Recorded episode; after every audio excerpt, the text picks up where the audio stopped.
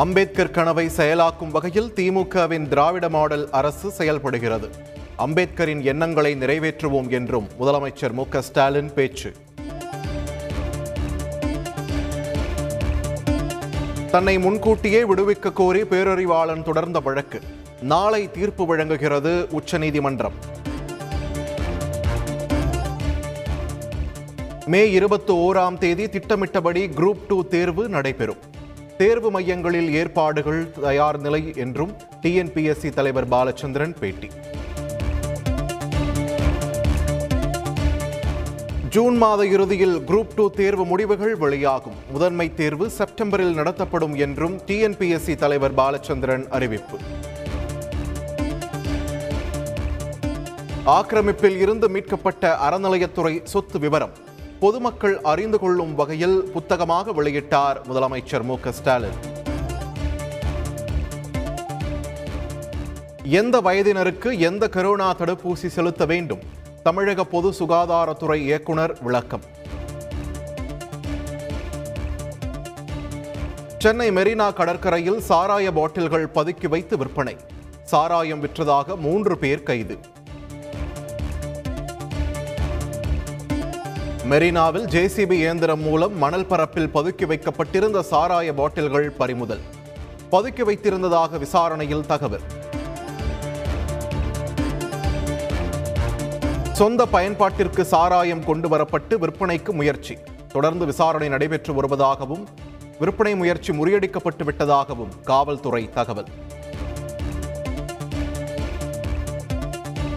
கேரளாவில் வெற்றிலை சூலத்துடன் பூஜை செய்து நூறு சவரன் நகை நான்கு லட்சம் ரூபாய் கொள்ளை. நிதி நிறுவனத்தில் நடந்த சம்பவத்தால் பரபரப்பு. மயிலாப்பூர் கபாலீஸ்வரர் கோவிலில் காணாமல் போன மயில் சிலை விவகாரம்.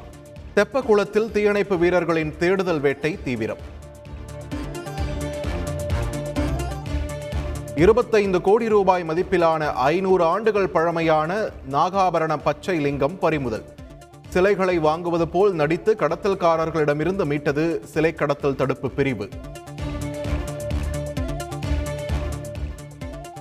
காஞ்சிபுரம் வரதராஜ பெருமாள் கோவில் பிரம்மோற்சவத்தில் வடகலை பிரிவினரும் வேத பாராயணம் பாட அனுமதி. சென்னை உயர்நீதிமன்றம் உத்தரவு. பெட்ரோல் டீசல் விலை உயர்வு எதிரொலி மத்திய அரசை கண்டித்து ஆர்ப்பாட்டம் நடத்தப்படும் என சிபிஐ, சிபிஎம், விசிக உள்ளிட்ட கட்சிகள் கூட்டறிக்கை. ப. சிதம்பரத்தின் மகன் கார்த்தி சிதம்பரத்திற்கு சொந்தமான பத்து இடங்களில் சிபிஐ சோதனை. சீனர்களுக்கு விசா வாங்கி தருவதாக ஐம்பது லட்சம் ரூபாய் லஞ்சம் பெற்றதாக வழக்கு பதிவு.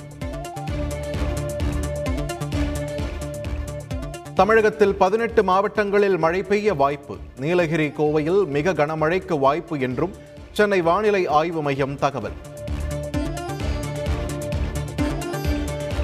தமிழகம் முழுவதும் பரவலாக மழை.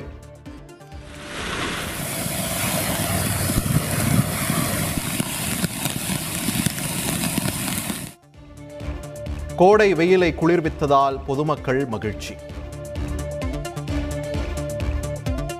அசாம் மாநிலத்தின் இருபது மாவட்டங்களில் தொடர் கனமழை.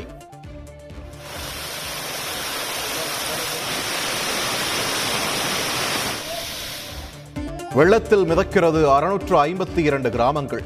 சுமார் ஒரு லட்சத்து தொன்னூற்று ஏழாயிரம் பேர் பாதிப்பு. நாற்பதாயிரம் டன் அரிசி, ஐநூறு டன் பால் பவுடர், நூற்று முப்பத்தி ஏழு வகையான உயிர்காக்கும் அத்தியாவசிய மருந்து பொருட்கள் தயார். இலங்கைக்கு நாளை அனுப்பி வைக்க உள்ளார் முதலமைச்சர் மு. க. ஸ்டாலின். இலங்கை அதிபருக்கு எதிரான நம்பிக்கையில்லா தீர்மானத்தை விவாதத்திற்கு எடுக்கலாமா என வாக்கெடுப்பு. வாக்கெடுப்பில் ஆளும் அரசு தரப்பு வெற்றி. காது கேளாதோர் ஒலிம்பிக் போட்டியில் தங்கம், வெண்கலம் வென்ற தமிழக வீரர்களுக்கு உற்சாக வரவேற்பு. ஊக்கத்தொகை வழங்கி அரசு உதவிட வேண்டும் என கோரிக்கை.